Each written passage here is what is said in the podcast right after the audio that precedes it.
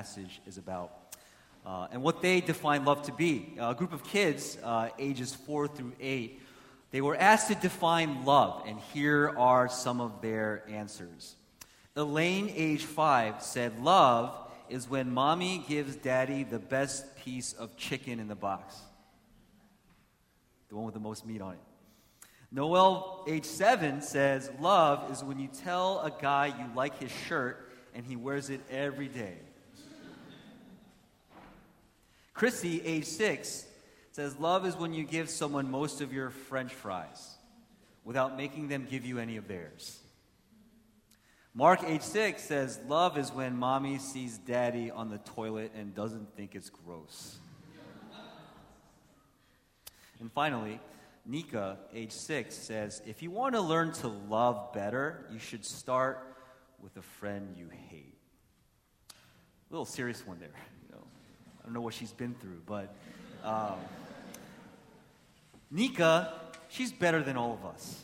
Um, and I think she has an idea of what this sermon is about, what this passage is saying uh, about love that is true and genuine. Well, let's set this all up uh, where we're headed today. Uh, last week, uh, we turned a corner here in our study of Romans and started chapter 12, and we heard that this is a turning point in the book where we really start to see the real nitty gritty ways that the teachings of Romans, chapter 1 through 11, all about God's free grace, His justifying work in our lives, our future that's secure, how it changes us day to day. We learn that we're given indicatives, truths about what's been accomplished for us. You and I have a new identity in Christ. We have a hope of uh, hope that's eternal and will never be taken away from us. And all that's good, all that's real. It's great to learn, be encouraged by. I'm sure you had wonderful discussions in your groups together for it. But what is the point if all that doesn't produce real change in our lives? If it's all just stuck in our minds, if it's just something that sounds nice and we agree with, but if we're truly not walking in them. And so from chapter 12 on, we're given imperatives, how that's all fleshed out, commands for us to obey in light of all that we've received and learned. And friends, let me remind you, as we've been reminded over and over again, Christianity is not just theoretical. It's never just an intellectual endeavor for us to get it right. You know, I have students in our community group ministries, they're always so nervous when the CG leader says the question, they don't want to get called on because they're afraid of saying the wrong answer. But when they say the right answer, it's an accomplishment. It's like, yes, I'm doing well, I'm right. But that's not all it is. It's not doesn't mean that we've truly arrived. When it comes to growth ministry, it's all about, as last week's passage taught us, a wholehearted surrender to God, walking in obedience and love before Him, and making His message known wherever we go. So, the first eight verses of chapter 12, we learn that in view of all that God's done, by His mercy, we are to offer our lives, our bodies as living sacrifices. We are to place ourselves on the altar, saying, This life is not mine. I belong to God. And I want to walk in a way that's pleasing and acceptable to Him. And one of the ways we learned to do that was to serve the body of Christ with the various gifts that we've received. And here in verse 9 today, Paul takes a turn and brings up a topic that is perhaps the hardest way for us to truly be a living sacrifice, and that is in the area of love. Do you truly love your neighbor in your relationships with others, within the body of Christ and outside the body of Christ? This makes perfect sense because everything that we learned that God has fully accomplished for us, choosing us before the creation of the world, adopting us into his family, forgiving our sins, and bringing us to heaven one day in perfection. These are all expressions of God's love for us. And so it makes sense because love is truly at the heart of Christ's work in saving us that the first real practical way that Paul would want us to live that out and to apply it is to be a living sacrifice by loving our neighbors as well as our enemies. You know, it's so easy to convince ourselves that we're loving people, right? Just one nice thing we do, and we've done our job. The other day at Planet Fitness, I let someone take my parking spot. You know, it was mine. I had my eye on it, but I was like, you know, I'm in a good mood. I'll let this guy take it. And I was like, good job, Dan. You are one loving, nice guy. Other people should learn from you. 30 minutes later, some guy hopped in front of me with the bench press, and I got really upset. You know? Because I'm not as loving and as nice as I thought I was. And we're all like that. Especially when that love is tested, when unlovable people come into view, start pressing us, pushing us, offending us, hurting us. They make it difficult, if not impossible, to obey this passage. That's why we need this passage to instruct us in the ways where it's difficult. And this is where Nika has a point. You know, there's nothing overly remarkable about loving those who love us back, right? Even dogs do that. But when we're tested, and when we can overcome evil, which is our goal, then we know that Christ's love has won. It's truly, truly prevailed. So before I get into the uh, outline here, ask yourself this question How are you doing today? Uh, are there quote unquote enemies in your life right now that you're having a very, very difficult time showing kindness to? How are you responding? And how is that affecting your walk? How is that affecting your relationship with God? So, three parts of the sermon is very simple. First uh, section of this passage, we see a portrait of love. Secondly, we see this very topic here the difficulties of love, the challenges. And thirdly, we need the power to overcome evil with good. We need a power greater than us to respond in love, uh, to love the way Christ taught us to love. And so we'll talk about that towards the end. So, first, from verses 9 through 13, we see that it's a sectioned off paragraph here. We see a beautiful, descriptive portrait of love described for us here. Walk with me uh, through this passage verse by verse. And the first thing that we see is that love is to be genuine. Love must be sincere. The love that we ought to display in our lives for others is not to be fake. It's not to be hypocritical. It can't be just warm on the outside, just in smiles and greetings, while you're despising people on the inside. The inner heart must be selflessly loving so that the outer warmth, the greetings we share on Sunday, everything we do, everything we say, is an outflowing, an overflow of what Christ has deeply produced in your soul, your heart. It must be genuine. You know, and something I'm always mindful of especially in my ministry, is that it's not just enough to produce a culture of niceness at church. Yes, I want our church people to be polite, you know, to, to not ignore people, to go out of your way, say hi, and greet people, especially who are new. But it needs to be so much more than that. There must be something underneath that makes that. Uh, that love and those greetings to possess substance and power. Uh, I don't want to just have people who know how to put up a good front, which is nothing more than what a commentator calls a veneer of pleasantness that may otherwise cover just a spirit of backbiting, gossip, and prejudice. And friends, if that's all there really is, we need the gospel to take deeper root. We need to listen more to God. We need to be in His Word more. We need our hearts to be made pure by the inner working of the Holy Spirit and His sanctifying work because after a while, it gets difficult, tiring uh, to fake. Secondly, moving on here, genuine love must abhor what is evil and hold fast to what is good. Right now, we don't often use the word abhor often. Uh, what that means is to hate with disgust. All that is evil. Something. Think about something you hate so much that it makes you makes your stomach turn. Every time I see snakes, my stomach turns. I hate them. Think about anything that will cause you uh, to, to really feel this feeling of disgust. And that spirit, with that spirit, we're called to hate evil and sin. And this is important. What does this have to do with love? Because love is all about the truth. Love is all about loving what God loves, and especially in relationships, to have the heart of God, to possess the heart of God, and to really fight against what's truly, truly evil, and to cling to what is good. And what is that all based on? Put in simpler terms, love is built on truth and honesty, truth that is found in the scriptures.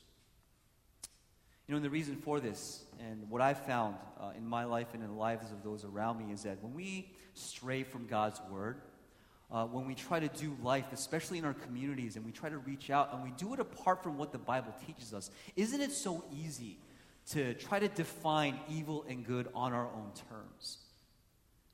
In our own minds, we start to base uh, our evaluation of who are good people and evil people based on what we believe, what we imagine to be. And that was actually in our confession prayer today.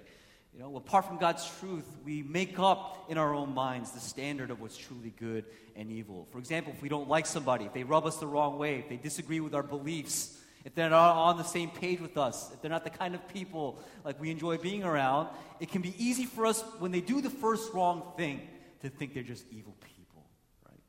But if they agree with everything we say, you know, they're uh, kind to us in return, we like the way they look, they agree with our thoughts. And uh, I think the temptation sometimes can be to overlook any sin or evil uh, that, uh, that we might see and start to become accepting of it and not taking seriously this call uh, in this verse to abhor what is evil and abhor what is evil and to cling to what is good. You know, an example of this uh, is the danger of when a Christian uh, gets romantically involved with an unbeliever. You know? And it happens quite often uh, where you get caught up in it and straying from what God's teachings are. And the lines of what's good and bad and what's right and wrong can easily start to blur. You know? But I'll say that for another sermon uh, for, for you guys. Not just truth, but also honesty. When we see people in our communities who are clinging to what is bad and despising what the Bible calls good, then we can't just idly sit there and watch them live that way. The truth must drive us to share Christ's love in this way. You know, it's not easy, I, I know, uh, uh, to be honest and upfront with people when they're disobeying God, but it's part of my calling. I run a ministry of students who often need to be reminded and taught uh, not to disobey God, but to walk in His truth. And I thought about why is this so hard? Why is it so hard to confront sin with truth? I think for me, one reason is because it's a hassle, right? Uh, I think it's easier if you could just correct people, rebuke them, and then just walk away. But you can't do that, right? You have to stay there. You have to help them change. You have to follow up. You have to guide them in the right way. And that takes time, that takes energy, that takes love. That's why the truth needs love. They, they, need, they need to go hand in hand. Maybe some of us, uh, we're caught up in what people think of us. We don't want people to be upset at us. I know a lot of parents, they can't stand it when their kids are mad at them, and so it's hard for them to always be so upfront uh, and, stand, and stand for what the Bible says as truth in their lives. Maybe that's the way we feel about our friends. Uh, maybe we don't like being honest because we're, that means we have to admit, you know, we, we've been hurt, that makes us vulnerable. Or maybe we simply just don't care enough. But genuine love, we see here, is built on the truth, what the Bible teaches, and we must not be afraid uh, to stand for that truth and build each other up in Christ's love. Why? Let's continue on here. Verse 10, because of what verse 10 describes. Love one another with brotherly affection. Paul's using here family terms to describe what the community is and ought to be. The love that's shared amongst us should be like one that sticks, right? The love of a family is always there, though it can get difficult and complicated. You know, some of our worst times might be with our family, but that's a love that we can look to to always, always be there because once someone's your brother or sister, they are always your brother and sister. And that's the same spirit that should unite and bring the church community together as well. And with that, at the second part of verse 10, he says, Because that's true, outdo one another in showing honor. Because you are family, we need to lift each other up. The way you would try to honor yourself and exert yourself, show honor. And it's interesting, he says, outdo one another here. And I think what Paul knows here is that we're naturally competitive people. We're always trying to outdo one another in everything, whatever we feel like we're good at, whether uh, it's our intellect, our talents, our physical appearance, our, our abilities. It's just we, our human nature is not just to be good, but to be better than the person next to us. And that comes up every area of our lives. We have the softball playoffs going on, and I know that's driving me uh, in competition. But Paul sees that and sees our bad habits in that. He says, take that uh, tendency, and the one area where you can try to outdo one another is in honoring one another in Jesus Christ. So we look around, we see Christ's love being shared, we see others serving, and what should drive us is to say, wow, this is something that we need to have more. It's not just something I want to see more, but something I want to do. So if my, I see my friend or my fellow community group member rolling up their sleeves, getting involved in meeting needs around the church, seeing people who are struggling, and we see that going on, let me help, let me do more, let me outdo my brother and sister. And when we see people wanting to serve in that way, we will truly see a selfless, loving community that's being built up to share active love in this way. Not only that, verse 11 says, Genuine love must not be lazy and weak, it must not be slothful, but diligent and fervent, filled with fervor. What that literally means is active, filled with fire, passion. It's expressive. So you can't just say you love your brother and sister and never show it. You can't just say you love your husband and wife or your kids and never do anything to show that that love exists. And he's saying here, even in your community, it's easy to say, I love you, uh, my brother and sister, I care about you. But if it's not done diligently, and if it's not done sincerely, and with fervor inside your heart, then what good is it? You know? So many times, in even friendships, you can go a long way without doing something nice for your friends or for the people you live with. You, know, you just kind of assume they're there, they'll always be there. People you see day in and day out, the people you wake up next to, the people you work with. And even in your weekly community group meetings, you just assume that there's going to come and they, they think you care. But uh, this verse is reminding us that we can't be lazy in that. People are insecure. People need to be reminded all the time that they're part of a, a bigger spiritual community where Christ's love is active and tangible. And I pray that that is going on in your communities, your families, your homes, uh, wherever you are. If you haven't shown your community that you love them, if you haven't gone out of your way to share that, and haven't been creative about it in a while. Why? Where has your love gone cold? Where have you disconnected from God and His teachings? And how can you be reminded and empowered by this command today? And at the end of verse 11, Paul says to serve. And I think last week's passage uh, touched on that, so I don't need to rehash that teaching. But I'll just point out in verses 12 and 13, we're told how we can serve, both diligently and with fervor. That is to be constant in prayer, which I'll get to in the next point. Um, if you truly love your brothers and sisters, then you can express it by praying for them and to contribute to their needs and to show hospitality. Be hospitable. And friends, uh, Renewal family, I, I, really believe both in West Philly and here as I come here every so often, I really believe God has blessed us in this area.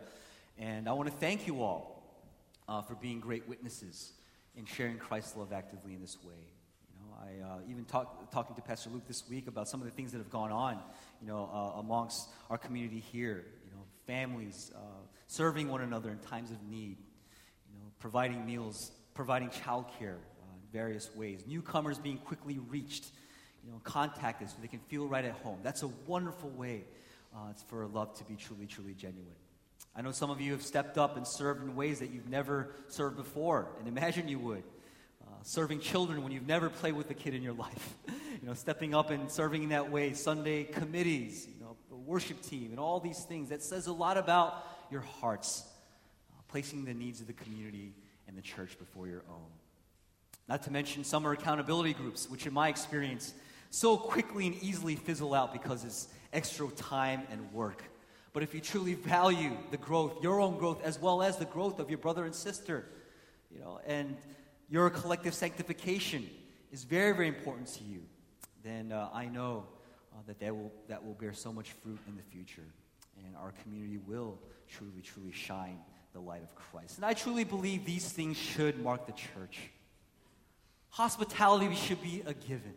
You know? If you're blessed to own a home, it should be a communal place where people meet often.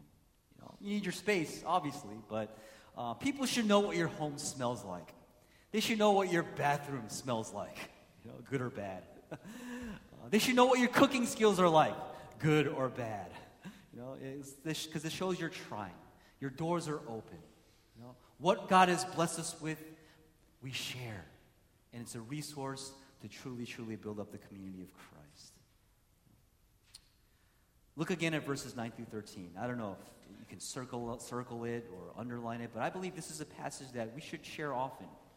I think CG meetings, uh, when we launch up again, we should share it. Staff meetings, we should share it with each other. Missions teams should share it with each other. Family meetings, share it with each other to be reminded that this is what, this is what we should strive for here. Christ's love isn't supposed to be fake, invisible, inactive, shallow.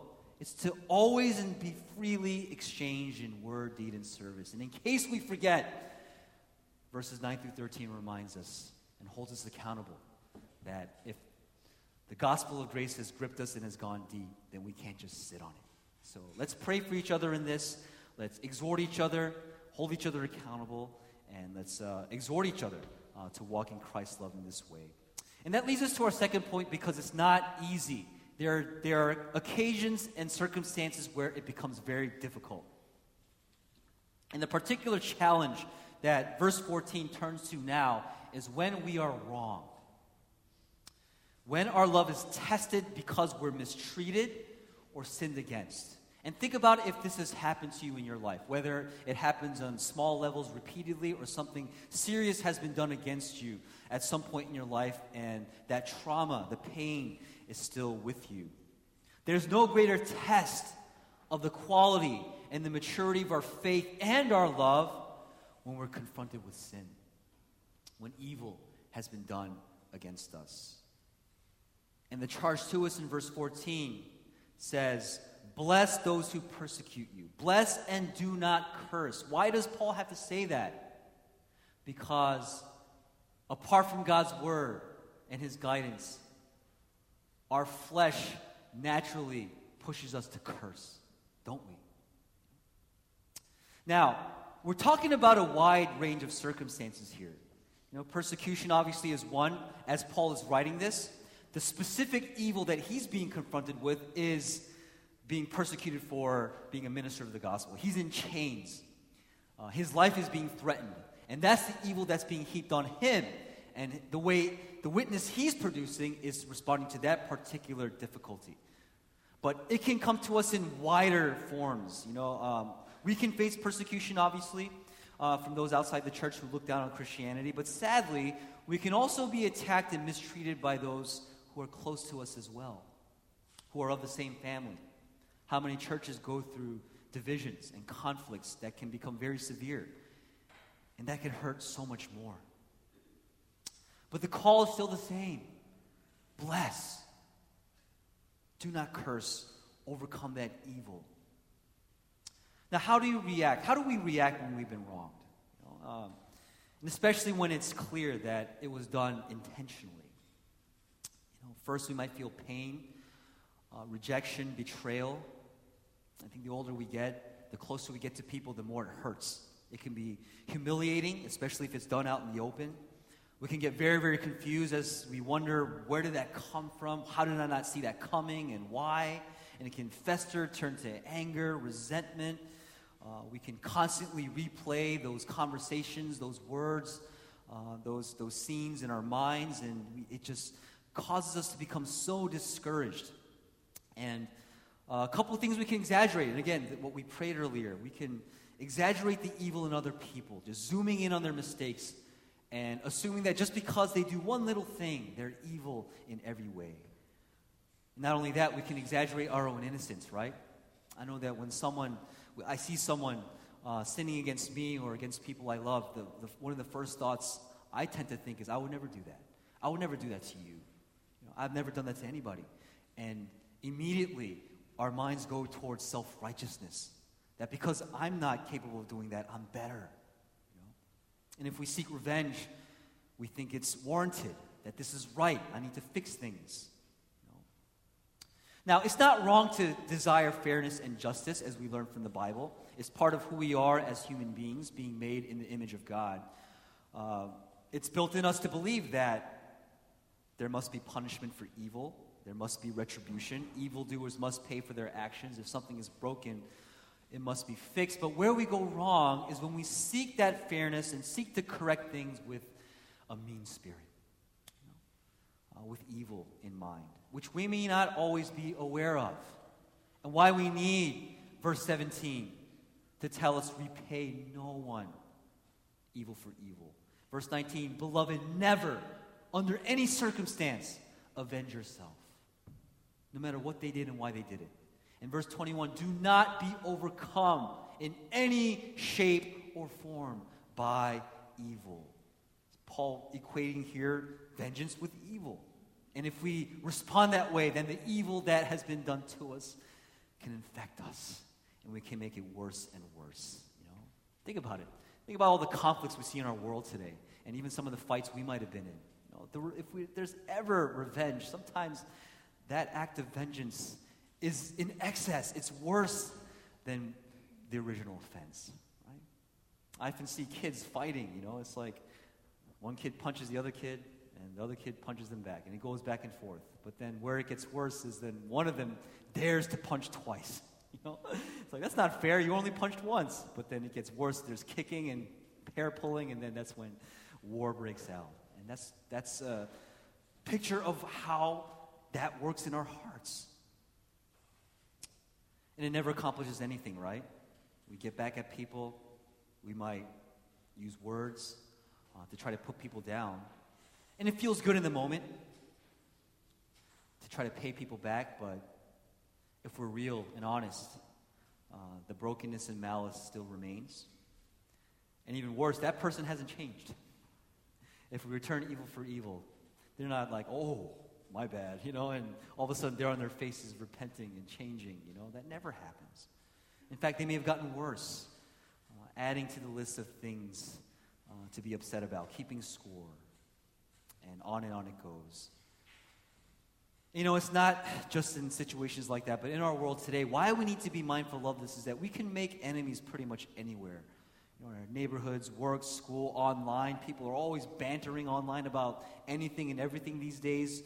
Uh, people who disagree in their beliefs, and it can get pretty, pretty ugly. And Paul says, even if you think you're right, even if you are right, there's no exceptions here. You are to bless and do not curse. Now, what does this look like? Especially when uh, people don't apologize, when they don't own up to their mistakes. And I think, you know, we, there, there are things that we can read in this passage to, show, to guide us in how not to respond and then how to respond. And I think one thing we see is that we should never, ever run away as the first instinct. Never cut people out of our lives as our first response, you know? And obviously, there are tensions and conflicts that can get so bad that separation is necessary, but not as the first course of action. That's something we do so often. Right? Verse 17 and 18 says, Repay no one for evil for evil, but give thought. Think about it. To do what is honorable, meaning staying there and acting and doing what's right. And verse 18, if possible, as long as it depends on you, so far as it depends on you, live peaceably with all. Meaning, stay there. Don't give up on them.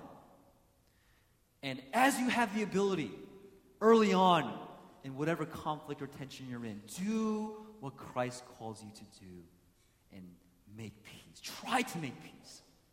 Even if it's difficult, and no matter if your actions feel like they're futile, do what God calls you to do. As far as it depends on you, they need to see Christ in you, in your honorable, loving actions. They need to be there as you seek to build the bridge. Now, I read a Bible study about this, uh, Tim Keller, in, uh, a study on Romans uh, 9 through 12. Um, and at the end of uh, his study, it's this very, very simple, practical point, which I really, really stuck with me. Two phrases love as you repent, repent as you love. love as you repent, repent as you love. Uh, and I realize that's so meaningful because it's so easy to separate the loving and the repenting. So, love, actively love, meaning forgive, turn the other cheek. I don't need to spell that out for you. I think we all know what we're supposed to do. But repent because even if we try to re- respond in love and in kindness, we're so sinful that we can use that as a way of exalting ourselves. Look at me.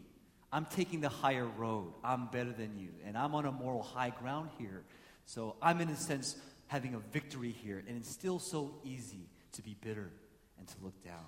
That's why we need to repent. So as you're forgiving, all right, let's say your child, your spouse, or your, your roommate, they're upset at you and they spill something in anger. Right? In love, you're like, I'm going to clean this up. Girl, look at me doing this, you know? Uh, hope you cry. Hope this makes you feel bad. No. But as you're responding in kindness, it's, Lord, I repent. Because even as I'm trying to love, I'm not loving in my heart. I'm just as evil, if not more hateful, than the hate that's been shown to me. So repent. That's what we need to do. And even as we repent, we can't sit there too long without loving because if we wait too long, it's harder and harder to do. No matter who it is. And remembering that our repentance is not just based on God, I'm just a bad person, but Lord, even in my worst moment, while I was still a sinner, Christ died for me. You know? And that's such a no brainer Christian answer, right? But try it next time when you're getting upset, when someone's spewing evil at you. Just say, Jesus, you forgave me when I was this bad. And I can show some restraint and self control and share love when I have no instinct or desire to love in this moment right now. And then Paul pushes the envelope in verse 20. It says, To the contrary, instead of cursing, if your enemy is hungry, feed him. If he is thirsty, give him something to drink, for by so doing you will heap burning coals on his head. Feeding your enemy when they're hungry and giving them a drink when they're thirsty means to seek their good, to make their lives better by giving them what they need. So you can literally feed them. Maybe they do need a drink, maybe they need food to calm down.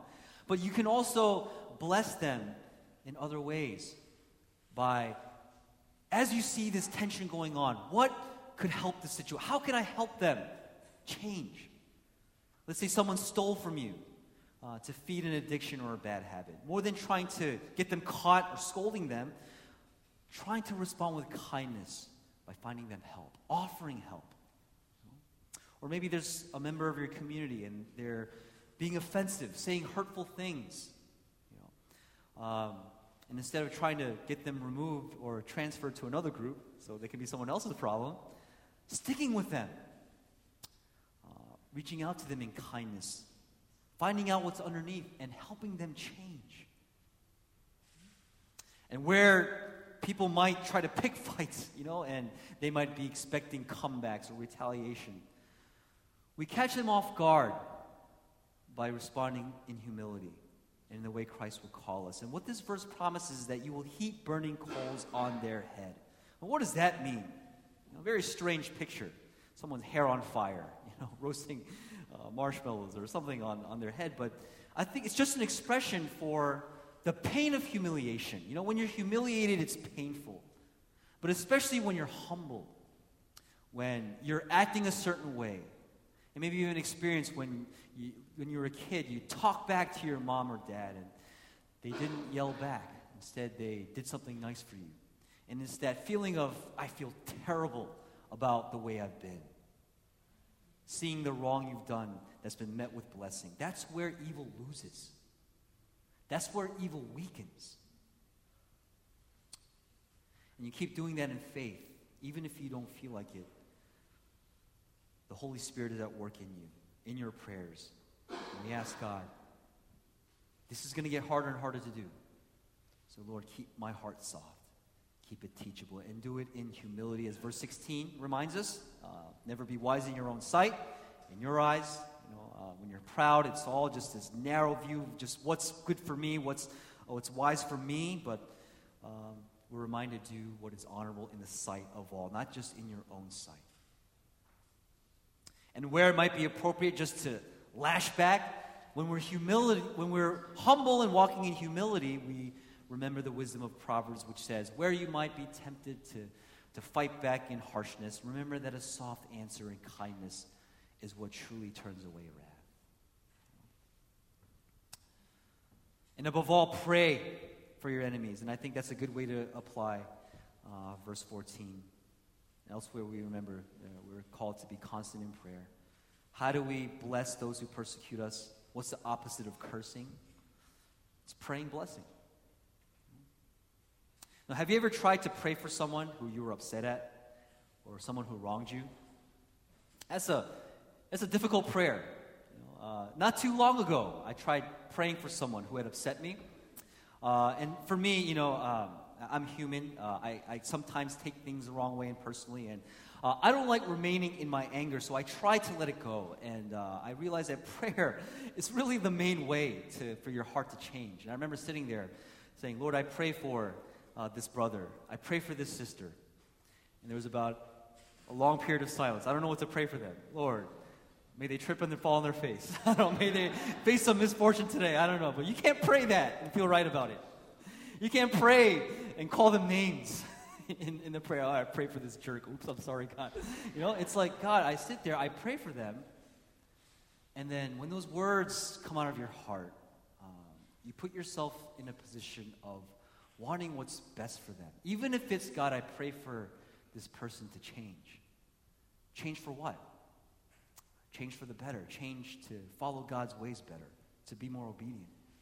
And the more you pray that, your heart starts to desire that rather than pain for them or torture for them. And that's ultimately for the best because if they change, then the situation has changed. And ultimately, you change. When you pray. God has a way of bringing you to a place of clarity and humility and dependence on Him, and admitting that you are, could possibly also be in the wrong and that you need mercy as well. When you pray, it's less and less about you against them, it's more and more about us all equally needing God's mercy at His feet. And we want to show Christ. And we're so thankful for the mercy that He gives us that we don't want to keep it to ourselves. Uh, we want to show it even to our enemies. While we were still sinners, Christ died for us. We look to the gospel for help in part three here. How can we possibly overcome evil with good? It's when we look at a good God, when we look at a perfect God. When we see, first of all, in verse 19, that vengeance is His, not ours. We're not judges. We're not ones who can freely administer justice in this world by saying what we need to say and always doing what we need to do to make things right. That's all in God's hands. And one of the best things I've ever heard that helps me when I want to fight back at evil done against me is that nobody ever will ever, ever get away with anything. We will all one day stand before God and give account for everything we've ever, ever said, done, or felt. And because we believe that's true, that God is the most perfect and righteous judge, and his justice has already been brought to earth in the death of his son Jesus and his resurrection. One day it will be perfect in our lives and across the world he created. And that should be enough for us as Christians.